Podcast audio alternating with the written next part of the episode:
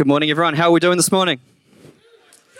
Exciting. How good. My name is Michael, and I am the assistant youth pastor here at BBC. And it is genuinely my pleasure to get to open the Bible with you this morning and um, share with you what um, has been on Craig's heart and what has been on the elders of this church, church's heart um, for you.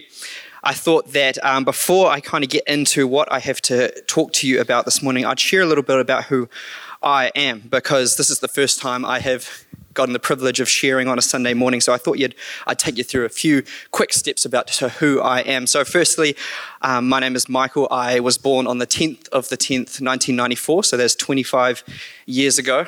Um, I was born in what some call uh, the modern Jerusalem or the Promised Land, Rotorua. It's a great place. I did all my schooling there. Um, I uh, I love that place, honestly. It is home to me. Um, I met my wife there, so um, we met at a church band practice, and I was like, oh, hey, you can, oh, what's going on? And uh, we got married on the 11th of November 2017, and so there's a photo of that as well. It was a great day. I didn't know any of you then, so none of you came. But um, that was a big deal. That's a big deal in a, in a young man's life getting married. It changes the trajectory. You realize how selfish you truly are and uh, realize how much you need Jesus. Um, another big part of my life. this is not laugh at me. This is bearing one another's burdens, guys. Come on. Um, Another big part of my life has been my health. When I was five years old, I got diagnosed with um, a chronic kidney failure condition. And so, all through growing up, I knew that this thing was coming, but I didn't really know what that was going to mean. Uh, when I was 20, I ended up on dialysis. Um, so, if any of you have been on dialysis, you would know that it is not a great time. And, um, and then through God's goodness, uh, four months later, I ended up getting a kidney transplant. So I have three kidneys now, which is a party. Um, so there's a photo of that as well. That was me uh, in ICU after I had my kidney transplant.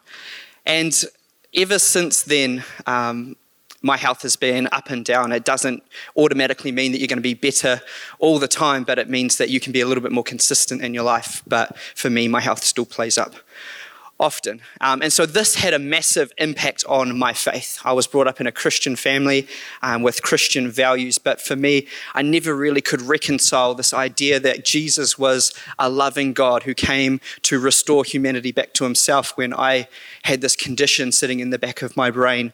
Knowing um, that I would continue to get sick. I couldn't understand how me being ill worked in with God's plan for my good. And I think that that's a massive thing that a lot of us struggle to understand because when we become the center of our own universe, we fail to see where God really is and how He's working. And so for me, this um, was a massive stumbling block to me. And no one could really answer my questions. No one could really help me get past this um, until I was about 19 years old when I discovered uh, this random preacher online. And um, for the first time in my life, I heard someone teach the Bible in a way that I just never heard before in my life. And he spoke with authority, he spoke um, with passion and power. I could see that the words he was saying were not just some words that he was making up or something he'd been told to say, but he truly believed every single thing that he was saying. Um, and for me, seeing someone that was so passionate about the Word of God and truly wanting to live it out changed the way that I saw the world. Um, I believe it was then that Jesus came and truly changed my heart and made me uh, whole. Paul says in one of his letters to imitate me as I imitate Christ. And so I think that it's an extremely important thing to have these heroes in the faith people that we can look up to, people that we can be inspired by. Now, for me, I definitely have my own heroes, but I think that a hero that a lot of us have, or a lot of people would have, is a man named Billy Graham. How many of you guys here know who Billy Graham is? How many managed to go to one of his crusades when he came to New Zealand back in the day? I think it would be an insane privilege to have the testimony that maybe you even got saved at a crusade um, of Billy Graham's. I just think that would be phenomenal. But for those of you that don't know who Billy Graham was, Billy Graham um, was a man who, from a very young age, like 19 or 20, was just very obedient to the call that God had put on his life. He started these things that they called tent meetings. Uh, or revivals. And um, he was doing one in LA, and a celebrity had come along at the time. I don't know who it was, and he'd gotten saved. And this kind of got Billy Graham some momentum because the newspapers picked up the story and it went across the whole of America. From that moment on, he was invited to speak at all these different places across um, America, and he would go along on these things that he called crusades, and with his team, and they would preach the gospel, and thousands of people would get saved.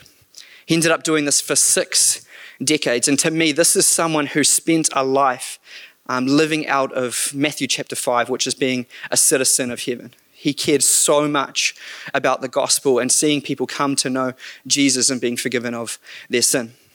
And so, to me, I find this guy so inspiring. So, he dedicated his whole life to this mission. Um, but one moment in his life in particular that I find very inspiring um, was when he got invited to go and speak at Russia, in Russia, at the height of the Cold War. Now, for those of you that don't know a lot about the Cold War, pretty much after World War II, um, Russia wanted to be a superpower, and America wanted to be a superpower, and Russia was communist, and or the USSR was communist, and America was capitalist, and they just really didn't like each other very much at all. And so, for Billy Graham, he felt the need to go and preach the gospel to these people in this Eastern European country, but he was also known as America's pastor. And so for him to go over and preach this gospel message to those in Russia was extremely controversial. They did not get along, and I really want to highlight that this morning. So I've got a little clip from a documentary on Billy Graham to really highlight how intense the situation was. So There's a real sense in which the countries that we visited in Eastern Europe were seen as a prelude, hoping the door would open for an invitation to the Soviet Union. In 1982, that invitation came, but it was not an easy invitation. Billy Graham was asked to address an international religious leadership conference on the perils of nuclear war. But it was common knowledge that these events were planned for propaganda purposes to benefit the Soviet Union and vilify the United States. I'd already been to communist countries, but to go to Russia to address a peace conference, which in those days looked like the betrayal of all that we stood for in America. The anti communist wave in America was enormous. The world always seemed to be kind of poised on the knife edge between peace and nuclear annihilation. The tension between America and the Soviet bloc was as tense as you could get without a bomb being dropped. When Billy arrived in Moscow, he would soon be the first Western evangelist ever to be received by a member of the Communist Politburo. Still, speculation and political questions dominated the headlines. But when Billy stood to speak before the audience of 600 delegates, his purpose for being there was abundantly clear. I speak to you today as a follower of Jesus Christ declaring that everything I have ever been or am or ever hope to be in this life or the future life, I owe to the Lord Jesus Christ. He was fearless, he was bold, he was always willing to take a risk when it was for the right reason. Let us call the nations of the world to repentance. To be honest, I don't think the communists knew what to do with it. The Bible teaches that Jesus Christ was God's unique Son, sent into the world to take away our sins by his death on the cross therefore making it possible for us to be at peace with God. Dr. Graham was the only evangelical that was part of that scenario. And the local believers realized look at that. It's one of us. I find that so inspiring. To me, that just blows my mind. Billy Graham lived out this radical obedience to the gospel. He knew that people needed to hear the message of Jesus. And even if he was invited into a country where maybe um, it was a little bit hostile, he knew that what he had to do, he had to be obedient. And to me, this is a massive or a, just such a good picture of what we're going to see in the text today. For those of you that are new today or haven't been following the series, we are looking at the life of Peter. Now, we did this series called Follow a little while ago, and it talked about uh, from the moment that Peter um, or Jesus asked Peter to follow him. And then we see in the life of Peter him being discipled, him growing, him becoming more like Jesus, him being confronted by some of the issues in his life. And then now we're in a series called Lead, which is looking at the life of Peter as an apostle. From the moment in Acts 2, where he is filled with the Holy Spirit, empowered to preach the gospel, Last week, Michaela shared with us an incredible passage out of Acts chapter 5 where Peter and John go to the Sanhedrin and preach the gospel and are persecuted for their message. If you remember that, the, the end of that text is incredible. It says that they were emboldened by this and they considered it a privilege to be persecuted for the name of Jesus.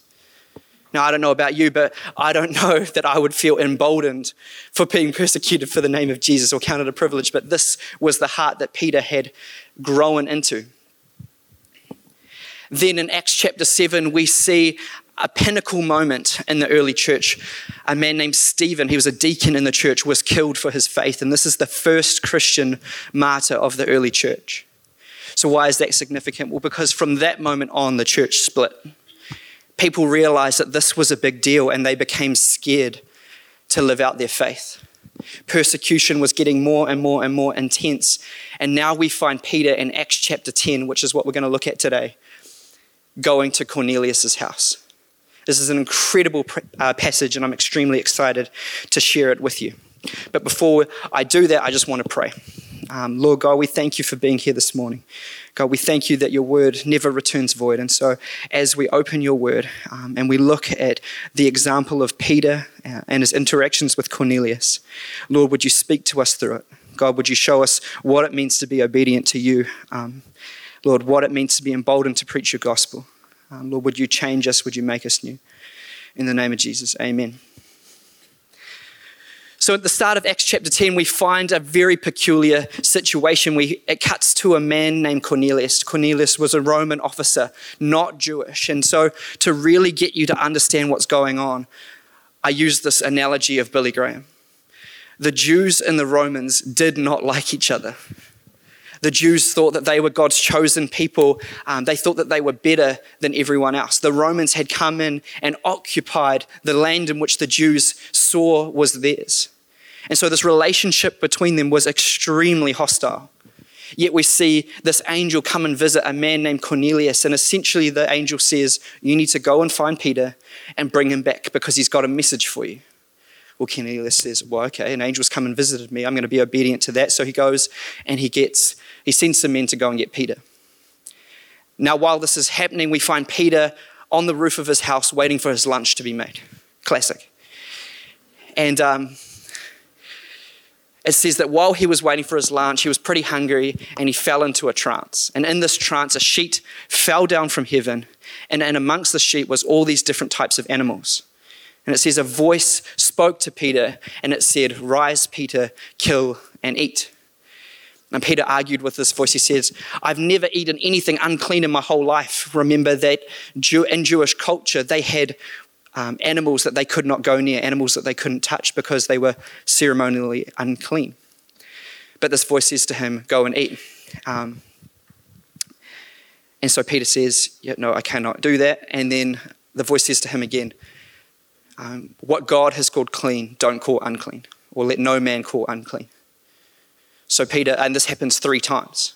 So Peter, he's, and then he comes to and he's wrestling with this. He goes, Man, I don't really know what to do with this. And then we get to verse 19. And in verse 19, it says this While Peter was still thinking about the vision, the Spirit said to him, Simon, three men are looking for you. Or Peter, three men are looking for you. Get up and go downstairs. Do not hesitate to go with them, for I have sent them. And Peter came down and said to the men, I am the one you are looking for. Why have you come? The men said, We have come from Cornelius the centurion. He is a righteous, God fearing man who is respected by all the Jewish people. A holy angel told him to ask you to come to his house so, you could he- so he could hear what you have to say. And it says Peter went with him. So, what do we learn from this? What do we see already in this passage that we can learn from or we can be changed by? What does this radical act of obedience in the life of Peter say about his faith? I think it shows us the work of sanctification. If you don't know what sanctification means, it means the change that God brings when we surrender our life to Him. Remembering that Peter was once just an arrogant kid who was a fisherman. He didn't know much. He was very brash. He rushed into situations too quick. Jesus once said to him, Get behind me, Satan. You know, this is the Peter we're talking about. And now he's cool, he's collected, he's ready to go and risk his life for the sake of the gospel. What happened? He was being changed. God changed him. God gave him opportunities to grow. He had been changed in his mind. Where once he saw the centurions or the Romans as just an ugly people, now he was willing to go for the sake of the gospel and share this message with them. And he'd been emboldened, he'd been changed. Charles Spurgeon says this about it sanctification grows out of a faith in Jesus Christ. Remember, holiness is a flower, not a root. It is not sanctification that saves, but salvation that sanctifies. Peter knew Jesus. And because Peter knew Jesus, Peter had been changed by Jesus. And we see that in this radical act of obedience. So Peter's obedient, and it's awesome. And he's cruising along this road. He's heading back to Cornelius' house, and he doesn't really know what to do. He's like, okay, the Holy Spirit told me to go to Cornelius' house, so that's what I'm going to do. And he's wrestling with this vision. He's got all these different things going on inside of his head. So, what does he do? In verse 34 of Acts chapter 10, we read this that Peter arrived, and, when, and then he began to speak. I now, re- I now realize how true it is that God does not show favoritism, but accepts ev- from every nation the ones who fear him and does what is right. You know the message of God, the message God sent to the people of Israel, announcing the good news of peace through Jesus Christ, who is Lord of all. You know what has happened throughout the province of Judea, beginning with Galilee, after the baptism that John preached, how God anointed Jesus of Nazareth with the Holy Spirit and, and power, and how he went around doing good and healing all those who are under the power of the devil, because God was with him. We are witnesses of everything that he did in the country of the Jews in Jerusalem. He, they killed him by hanging him on the cross, but God raised him from the dead, and on the third day caused him to be seen he was not seen by all people, but by witnesses in whom God had already chosen, um, by us who ate and drank with him after he rose from the dead. And he commanded us to preach to people and to testify what he had done and whom God, and that he is the one God who had appointed as judge of the living and the dead. All the prophets testify about him, and that everyone who believes in him receives forgiveness of sins through his name. When Peter came to a situation in which he didn't know what to do, he defaulted to what he did know. Peter knew Jesus. Peter had been changed by Jesus. And so when he got to Cornelius' house and didn't know what to do, he preached the gospel. It was his default position. And to me, I'm so inspired by that because through this preaching of the gospel, Cornelius and his house were changed. They were transformed. They were saved, filled with the Holy Spirit. A few weeks ago, I was quite ill and I ended up in hospital, severely dehydrated. Um, and my kidney um, started functioning at a very, very low rate, which is quite scary. Now, for, for some of us in this situation, or maybe just me, um, I began to feel quite sorry for myself. Just being honest. It's really hard when you're stuck in a um, when you understand the message of Scripture and you know that the message of the gospel is what changes people's lives, it's hard to reconcile that with being just stuck in a hospital bed and not being able to do anything. And so I was sitting there feeling sorry for myself and going, God, I don't understand why this is happening. I don't understand what you're doing or how this is for your good or my good or anyone's good. God, I don't get it. When Peter didn't know what to do, he defaulted to what he did know. And so I had to do the same. What did I know? Well, I know that God loves me. I know that God created the world. I know that God sent his son to die on my behalf for the forgiveness of my sin. I know that God is on a mission to restore humanity and reconcile humanity back to himself. And so, even if I didn't know what to do in this particular situation, I still know the God that I worship and that I love. And that brings peace and that brings hope. And for Peter, this was his default position. Uh, where am I up to in my notes?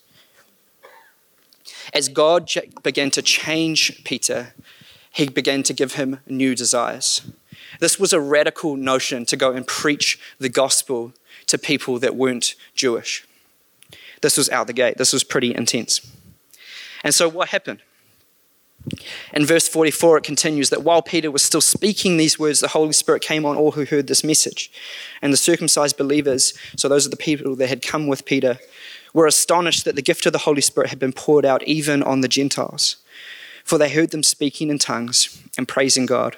And then Peter said, Surely no one can stand in the way of them getting baptized with water. They have received the Holy Spirit just as we have.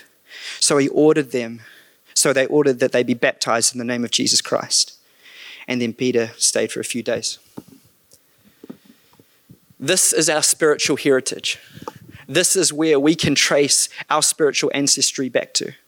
If Peter had not been obedient to the voice of God, if Peter had not gone to the house of Cornelius and preached the gospel to these men, then we would not be Christians here today. This is an extremely significant passage of scripture. Jesus said that when you go and preach the gospel, you'll go from Jerusalem to Samaria, uh, from Jerusalem, Judea, Samaria, and then the rest of the world.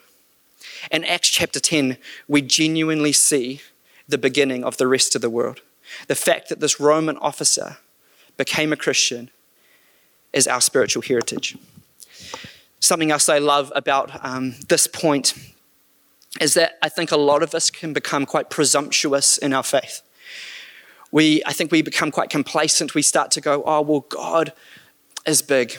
And he, yeah, I know he says that he doesn't, that he wants to use me, but really he probably wants to use someone else. Like, let's just be honest. He probably wants to use someone else. And so we start to go, well, yeah, the gospel needs to be preached, but we'll just leave that to people like Billy Graham. We'll leave that to Peter. We'll leave that maybe to church staff. But that's not the message of the gospel. Jesus says that every believer needs to go into all the world and preach the good news. Peter was not presumptuous that this would just happen. He had initiative and was expectant that when the good news was preached, that lives would be changed. We need to have this expectation in our life. We need to have this courage that when the good news is preached, when scripture is read, that that is spirit empowered and God moves in that place.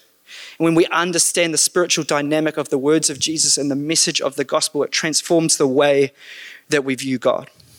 We can speak with authority and we can speak with power. The mission of the gospel has not changed. The mission of Jesus has not changed. God is still reconciling humanity back to himself, and he wants to partner with us to achieve this. He wants us to go into our workplaces. He wants us to go into maybe our schools or our universities or even our church and preach this good news. And something that I love about the life of Billy Graham and something that I love about the life of Peter is this is not just to people that we like. This is not just to the people that we get along with or find easy. Billy Graham went to Russia. This was the most intense situation that he could have gone into. Peter went to a Roman officer's house and preached this good news. I think we can always find these loopholes in our lives of the people that we can talk to, and oh man, I just, I'm not that comfortable. I don't, I don't know, whatever. Insert your people's excuses. I could make one up, but you get what I'm saying. Um, and so I think that we need to mimic and mirror the life of Peter. Remember, Peter was obedient to a fault. And that didn't just happen, that happened when he was changed by Jesus. Peter knew the message of the gospel and he knew the authority that the gospel have, and so can we. We, we, I really encourage you that when you see the gospel written in scripture to highlight that up growing up in a Christian family, I heard people throw this word out, the gospel, all the time. Oh, the gospel, this, the gospel, this. And I never really knew what the gospel was because it just became a word.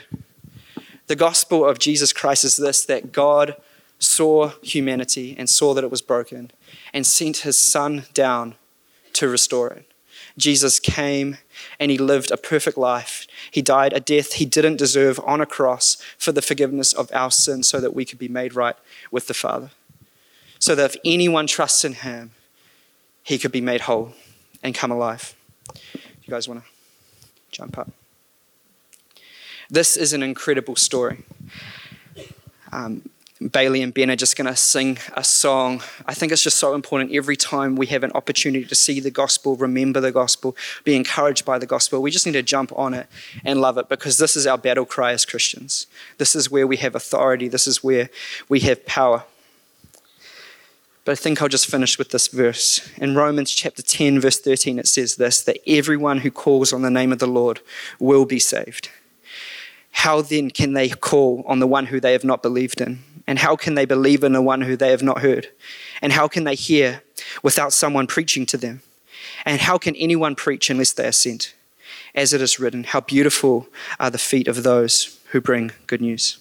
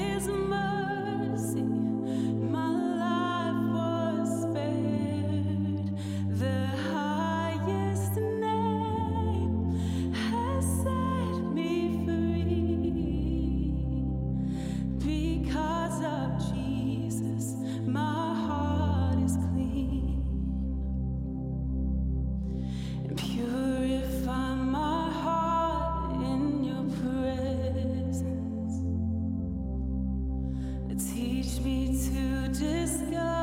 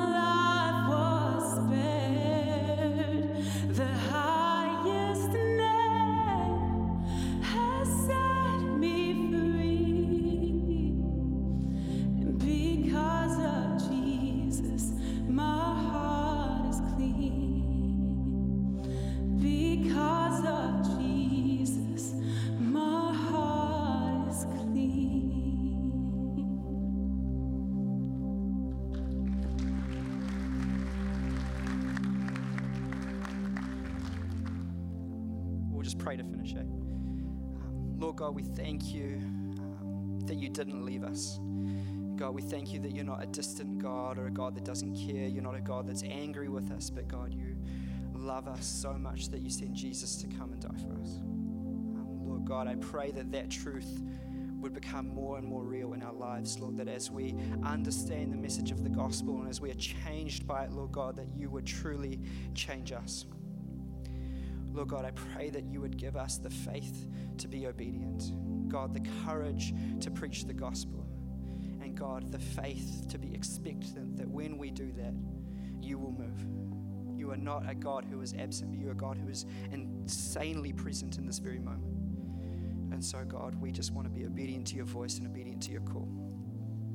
And so, through the beautiful name of Jesus, I pray. Amen.